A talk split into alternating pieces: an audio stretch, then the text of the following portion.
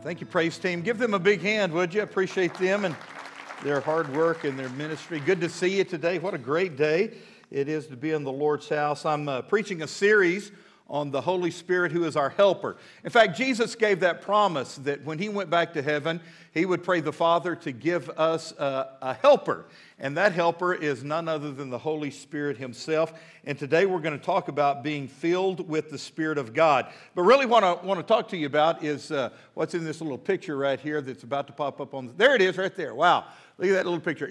When I first saw that picture, I thought that Jedediah had got a hold of his mama's nail polish and painted Nathan's toes. So I thought, yeah, that's got to be Nathan. And then I looked at it and said, no, those aren't his flip-flops. So it wasn't Nathan, and it's not the foot that I want to talk about. What I want to talk about is what has got a hold of that toe right there.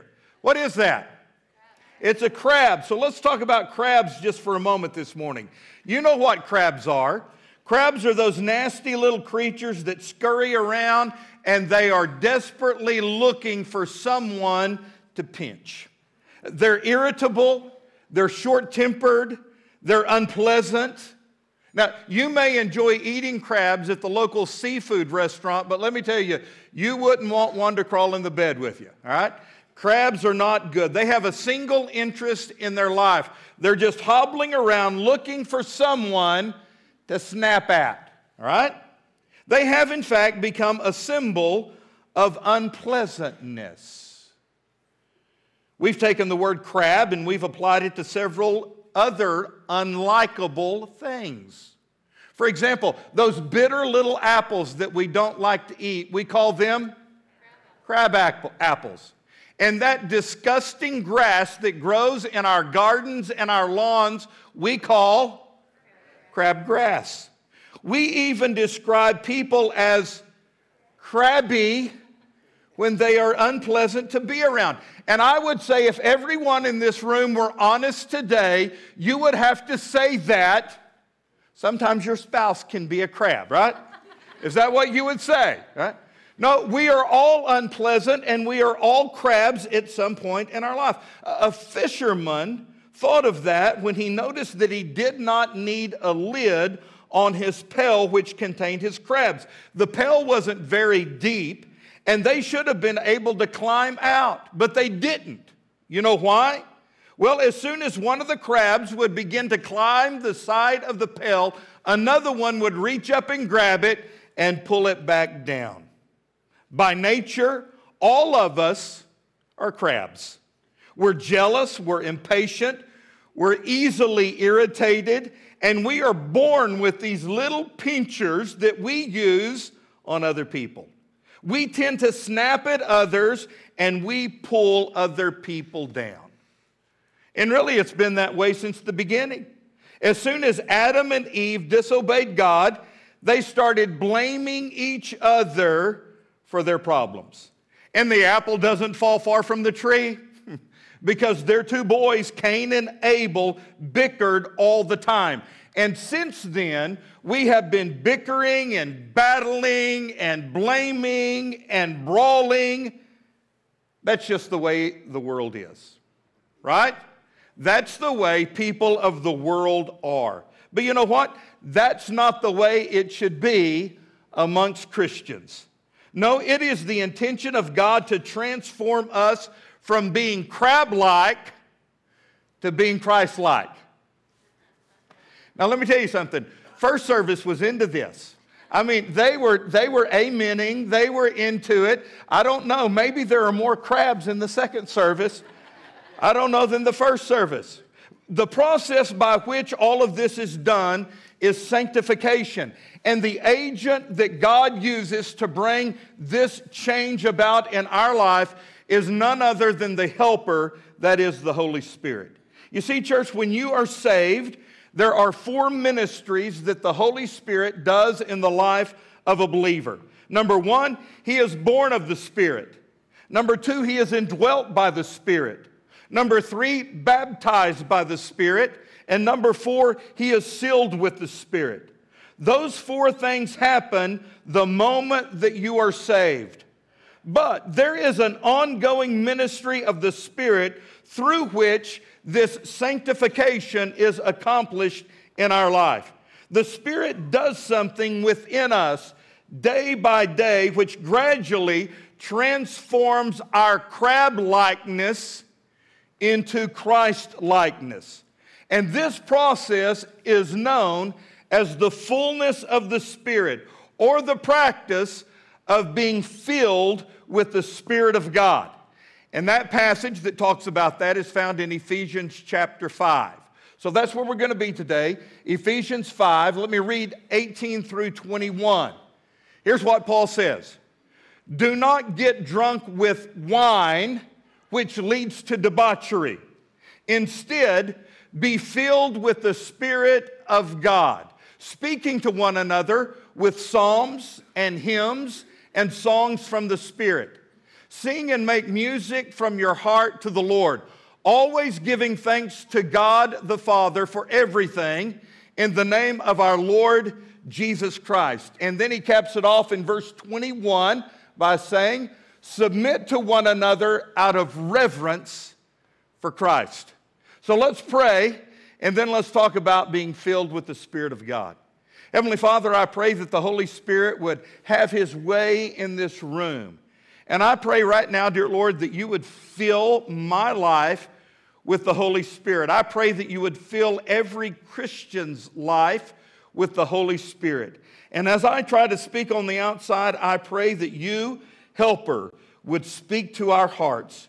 For we ask this in Jesus' name. And everybody said, amen. Here in Ephesians chapter 5, I notice four things about this command that is given by Paul from the Holy Spirit. There is, first of all, a command, then a contrast, then he gives a comparison, and then he talks about a change. First, let's talk about the command. It's right there in verse number 18. The simple command to a believer is this: don't get drunk with wine. Instead, be filled with the Holy Spirit. Now, let's talk about that. Don't get drunk with wine. The word drunk comes from a Greek word, methe, from which I believe we probably get our English word methane from. It referred to an alcoholic cider or mulled wine. And Paul tells us that drinking this wine leads to, what's the word? Debauchery. Now, we don't use that word very much in modern day conversation, but you know what? It just sounds bad, doesn't it? It does. Debauchery. It is a bad thing. In fact, the Greek word for debauchery is found several times in the New Testament. For example, over in Luke chapter 15, verse 13, we have the story of the prodigal son. Remember him? He was the kid who boldly went before his father one day and said, Daddy, give me my inheritance. I'm going to go to the big city. I'm tired of farm life. I want to go to the big city and have a good time. And so his dad gave him his inheritance early. He went to the far country, verse 13 says, and wasted all of his daddy's money on riotous living, or the word debauchery. He wasted everything in a life of debauchery. It's the ideal of moral looseness. Did you know that people do crazy things when they're intoxicated? Have you ever noticed that? When people get drunk, they don't act themselves. They do crazy things. It's a life of debauchery, and none of the things that they do are good things, all right? Now, I believe this would probably be a good time for me just to stop right here and tell you that as your pastor and as the leader of Cavanaugh Church, I believe, and our church believes, in abstaining from both the use and sale of any intoxicating beverages. All right? I'm a teetotaler. I don't believe that believers, that Christians, ought to be drinking any kind of intoxicating beverage. Now, what do I base that on? Well, several aspects of the Scripture that teach us that, but personal experience as well. I've been pastoring well over 30 years, and I can tell you, I have never, ever in all of my life or ministry seen anything good come from people who get drunk. They do crazy things. It's bad stuff.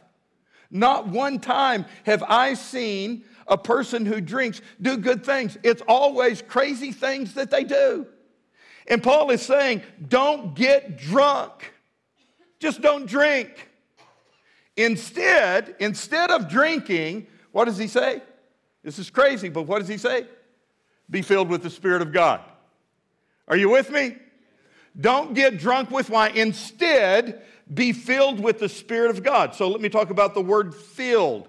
There are four important things you need to know about this word filled. First of all, it's in the imperative mood. In other words, it is a command that is given to all Christians. Everyone in this room who is a follower of the Lord Jesus Christ should right now, at this very moment, be filled with the Spirit of God. It is incumbent upon us. It is an imperative. It is a command that is given to us. Be filled with the Spirit of God. Also, number two, it is a present tense verb. And in the Greek language, this implies a continuous action. We are to be filled with the Spirit continuously, repeatedly, again and again, over and over. It's not a one and done deal. Every day, all day long, you are to be replenished with the filling of the Holy Spirit. Number three, it is a plural verb. Paul here isn't just speaking to one person. He isn't just talking to you or to you or to you or to me. No, he's talking to all of us. Every person in this church, every believer is to be filled with the Spirit of God. And then number four, this verse is in the passive voice. So that means you can't fill yourself. It doesn't mean fill yourself. What it does mean is let yourself be filled with the Spirit of God. You see, we can't fill our life with the Holy Spirit. But as we come to the Lord in full submission, He fills us with His Spirit. And so it is translated here, be filled, or let yourself be filled. And that is the command. At least smile back at me, okay? But just for a second, just put a smile on. You get the command. Don't get drunk with wine. Instead, be filled with the Spirit of God. Point number two is the contrast. Notice the conjunction that is used here. Don't get drunk with wine. Instead, be filled with the Spirit. Don't do the one thing. Do the other thing. Okay? Don't get drunk. Instead, be filled with the Spirit. That's point number two. You ready for point three? Think, man, he's cruising. We're about to get bogged down here in a second. But number three is the comparison. There is a parallel in this verse between getting drunk and being filled with the Spirit. Now, that's a very strange thing to say, but notice Paul didn't say, don't commit immorality. Instead, be filled with the Spirit. He didn't say that. Paul didn't say, don't commit murder. Instead, be filled with the Spirit. He didn't say that. What did Paul say?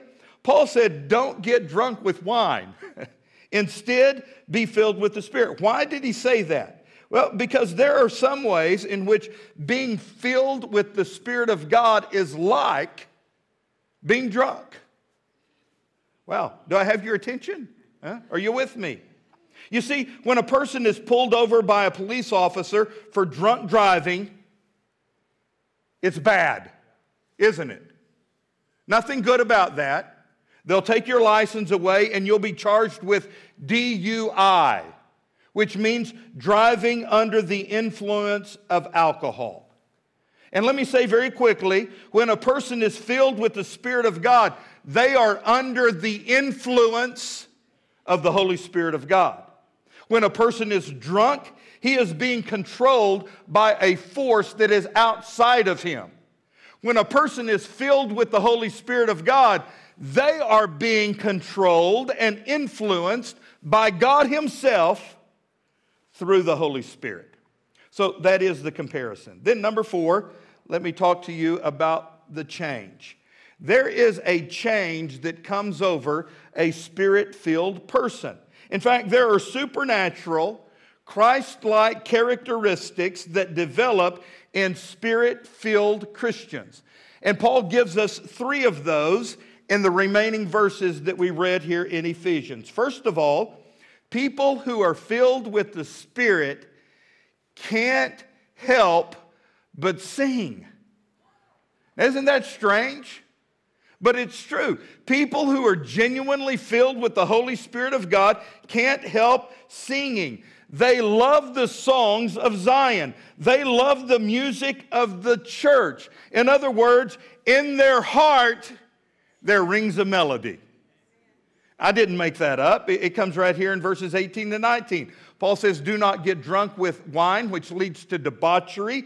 Instead, be filled with the Spirit, speaking to one another with psalms and hymns and spiritual songs, singing and making music in your heart to the Lord. In the original, Paul uses several participles. This is all one long run-on sentence here, okay? And here are the participles he uses. Speaking to yourselves, singing, making music. So the question is, how do we know that we're Spirit-filled? What is the evidence that we have the Spirit of God inside of you? Well, the question I ask you is, do you sing? Are you singing? Is there a song on your lips? Is there melody in your heart? And notice that Paul uses a variety of songs here that we are to sing. We are to sing three different types of songs if the Spirit is in our life. We are to sing, first of all, psalms.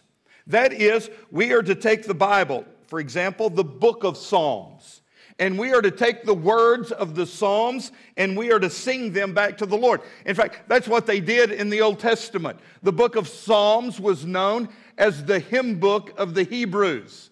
And we do that today when we sing songs like Better Is One Day, which is taken from Psalms 84, or Blessed Be the Name of the Lord. Or we take any other passage that is in the Bible and we just sing it in praise back to God. So, do you sing psalms? Okay? If not, man, you ought to. Then there are hymns. He said psalms and hymns. I really don't know exactly what Paul had in mind. What was he talking about? The Free Will Baptist hymn book. I don't know. Something like that, though. In fact, A.W. Tozer, the great preacher, said, a Christian is a person of two books. They have their Bible and they have their hymn book. Okay? The meaning is this. If you are led by the Spirit of God, you know what? You love singing the songs of the church.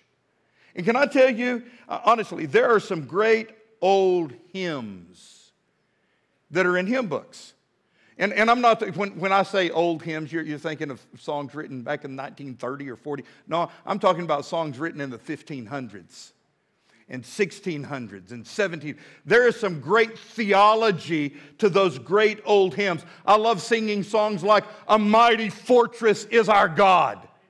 That's an awesome song. Or what about this? Great Is Thy Faithfulness. Or I love this one, Joyful, Joyful, We Adore Thee. Those are old hymns written in the 16 and 1700s. But you know what? There are some, I can't call them modern day hymns because they were written in the 40s and 50s. And my kids think those are ancient, you know. My kids think that songs written 10 years ago are old, you know. But Heavenly Highway songs. Anybody know what a Heavenly Highway hymn book is? Man, I love the songs out of The Glory Land Way.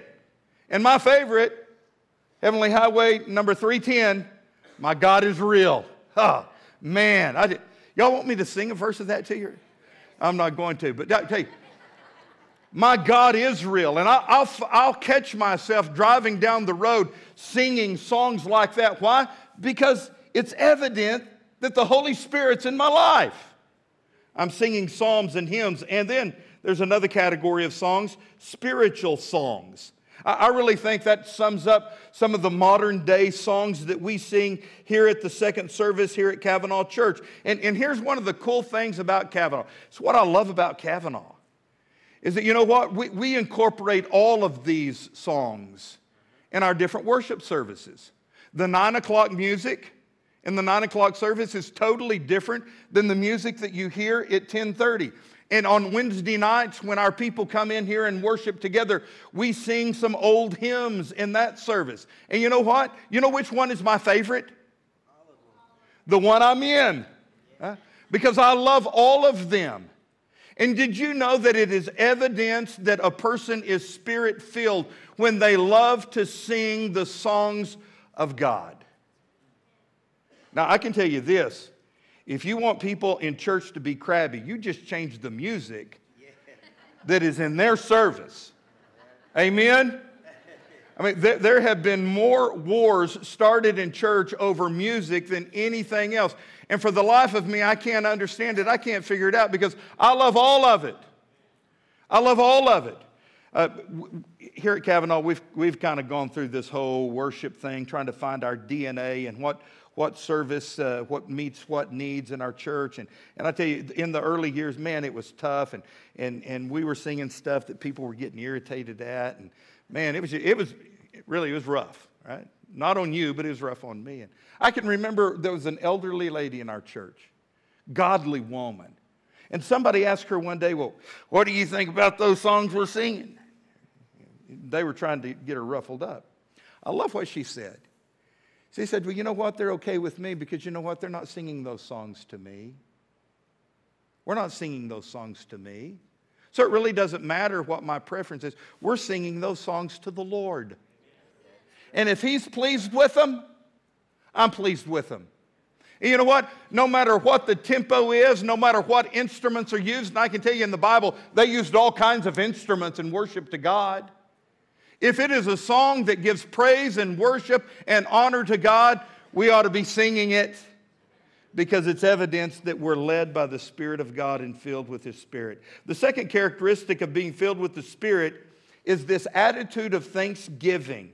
Here again, Paul is writing this long run-on sentence with participles. And so he says, singing, making music in your hearts to the Lord. Verse 20, always giving thanks to God the Father for everything in the name of our Lord Jesus Christ. You know what? This goes a little bit deeper. This penetrates deep into our hearts. It's often easy for us to have a song on our lips, but to have thanksgiving in our heart, dude, let me tell you, that's a greater challenge. But this too is the work and the evidence of the Holy Spirit. And I've discovered in my life that, you know what? I can be having a very bad day or a bad week or maybe a bad month. But even with those bad things that are happening, if I will allow the Holy Spirit, He can show me things to be thankful for. Those things are always around. They're abundant. And a spirit-filled person is going to see the blessings instead of the cursings. They're going to praise God and be thankful instead of being crabby and complain. That's right. True story, okay? True. Didn't happen in my house, but it happened in somebody's house that I know, right?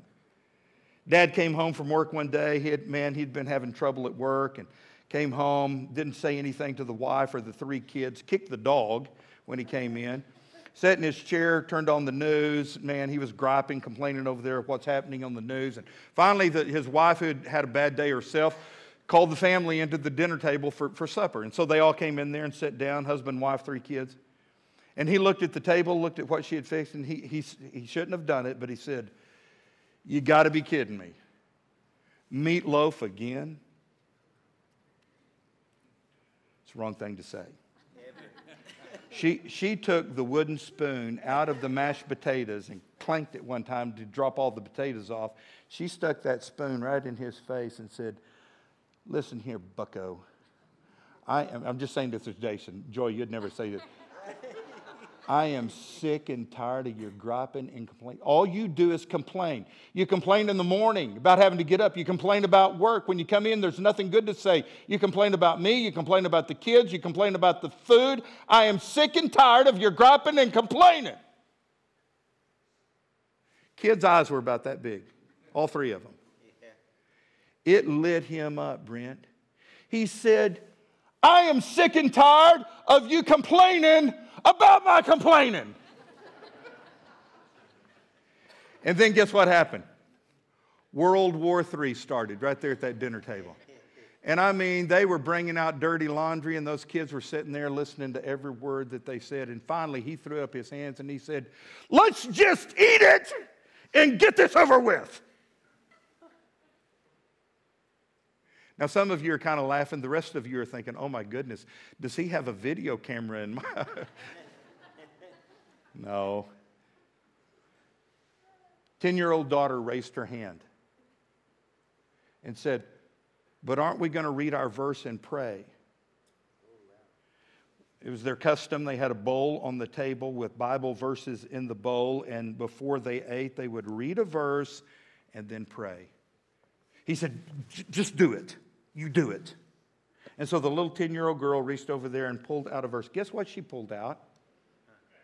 Ephesians 5:20. "Always giving thanks to God the Father for everything in the name of the Lord Jesus Christ." And then she said the sweetest little prayer, giving thanks to God. Well, when she finished, both mom and dad had tears in their eyes, and they realized what jerks they had been. Guys, let me tell you, you might be having a bad day, bad week, bad month. You might be working on a bad life. But you know what? That's what this world is. This world is bad. And God doesn't give us a free pass through the world. We are not exempt from problems that occur in this world. But evidence that you have been filled by the Spirit of God is that you can see through the troubles and trials and problems you're having and be thankful for all the blessings that God has given you. And that leads me to point number 3. Third, people who are filled with the Spirit of God have this humble spirit about them.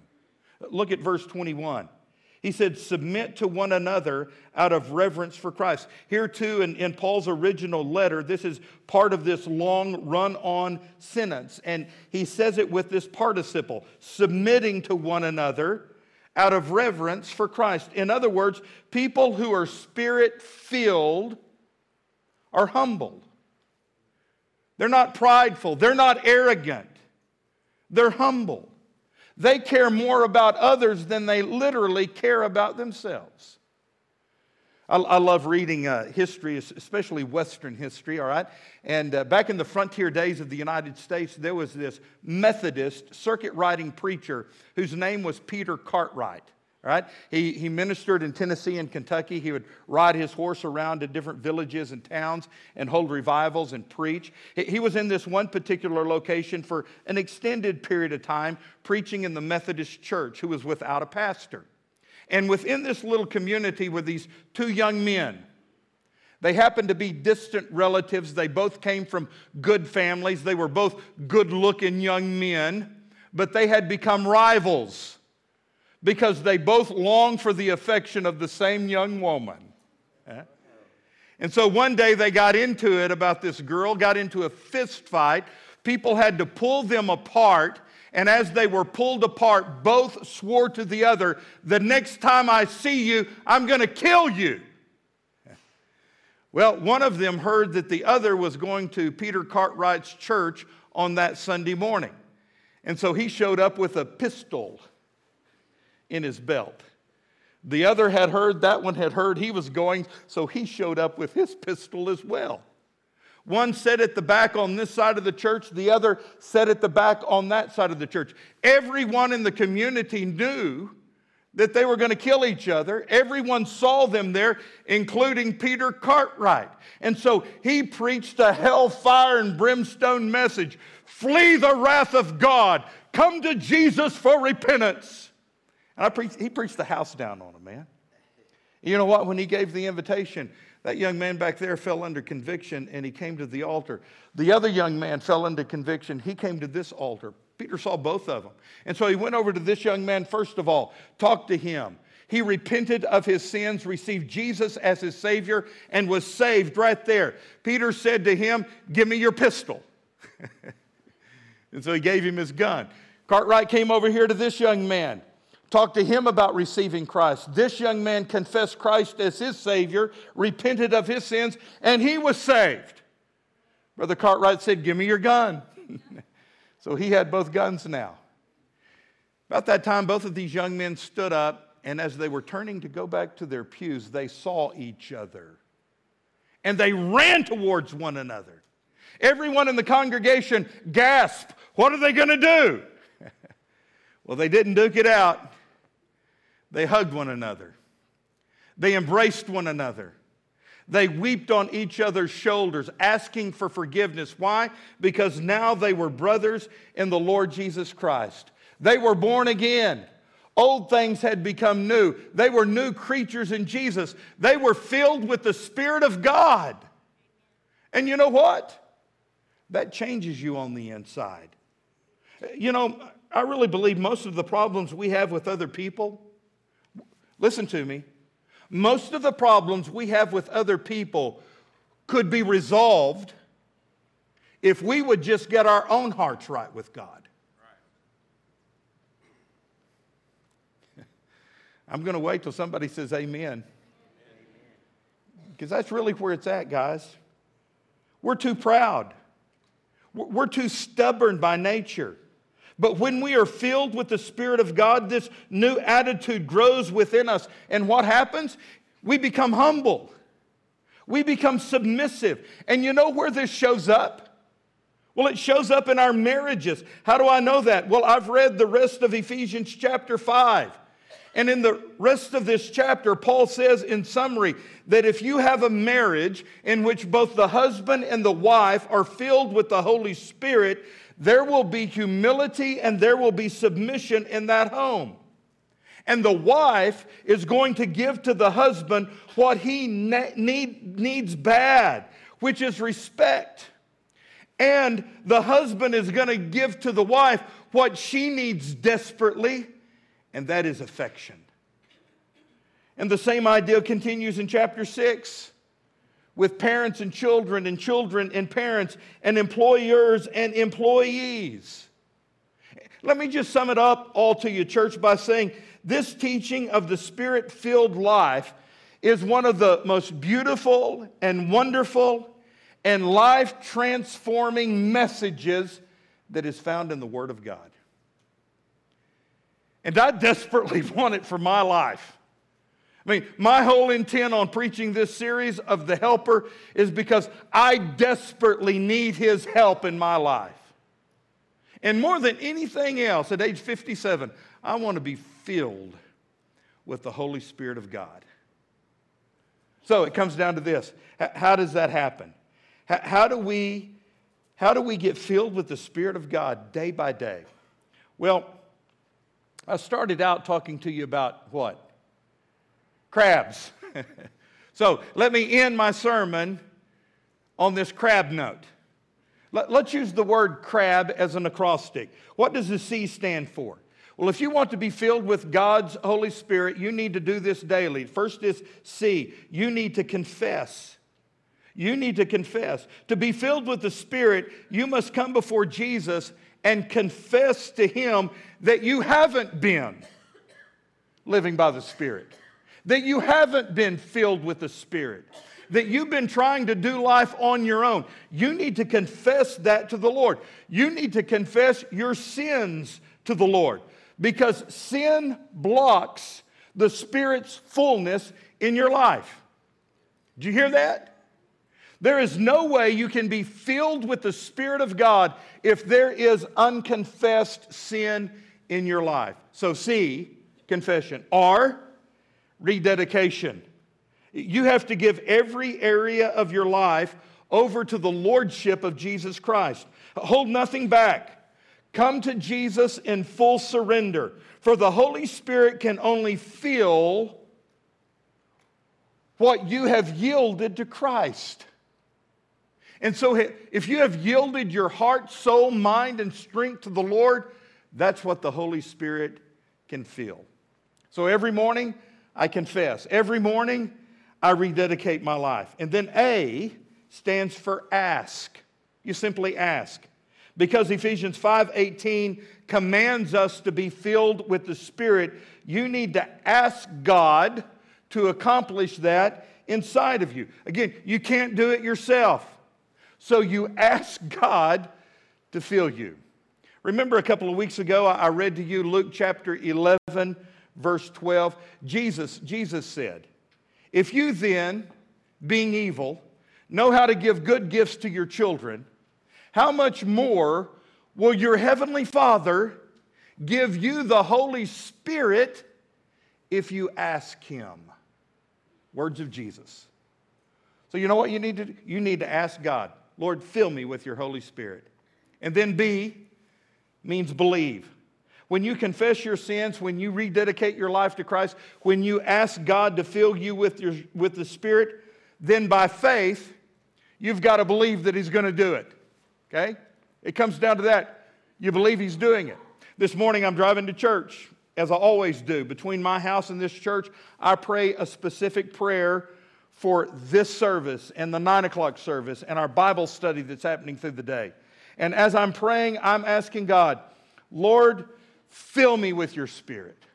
When I stand and preach to both congregations today, I pray that I would be filled with the Spirit of God. "Anoint me with your Spirit. From the top of my head to the bottom of my feet. Fill me with your Spirit." And I've confessed my sins. I've rededicated my life to the Lord. And I'm asking Him as I'm driving here today, "Fill me with your Spirit." Now, can I tell you something? I didn't have a tingle go up and down my spine. Okay?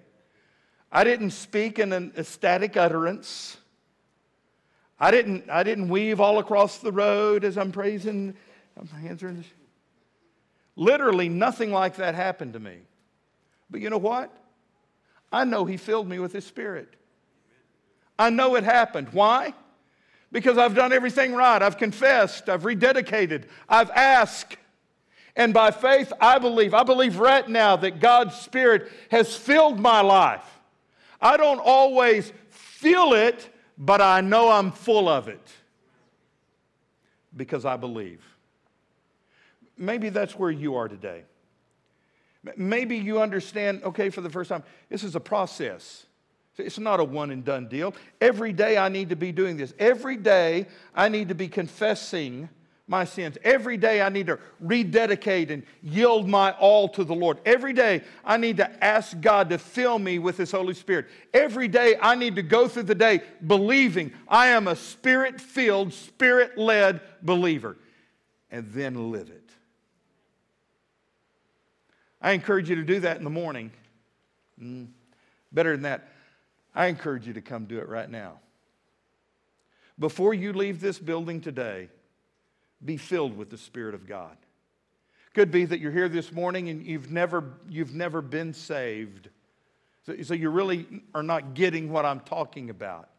Before this process can begin, before you can have the helper in your life, you must be saved. You must be born again. You need to repent of your sins and ask Jesus to come into your life. And when you do that, God puts His helper inside of you. Now guys, let me tell you, life's tough. Come on, you kind of been far away from me all day. Tell me, life's tough, isn't it? And I can't do it on my own, neither can you. We all need a helper. That's right. And God has offered that helper to us. So come and receive that help today. And if you are a believer and you're here today, would you come and join me at the altar? And let's just do what Paul said in another place. Let's lay our life on the altar. Let's give Him everything and ask Him to fill our lives with His Spirit. Heavenly Father.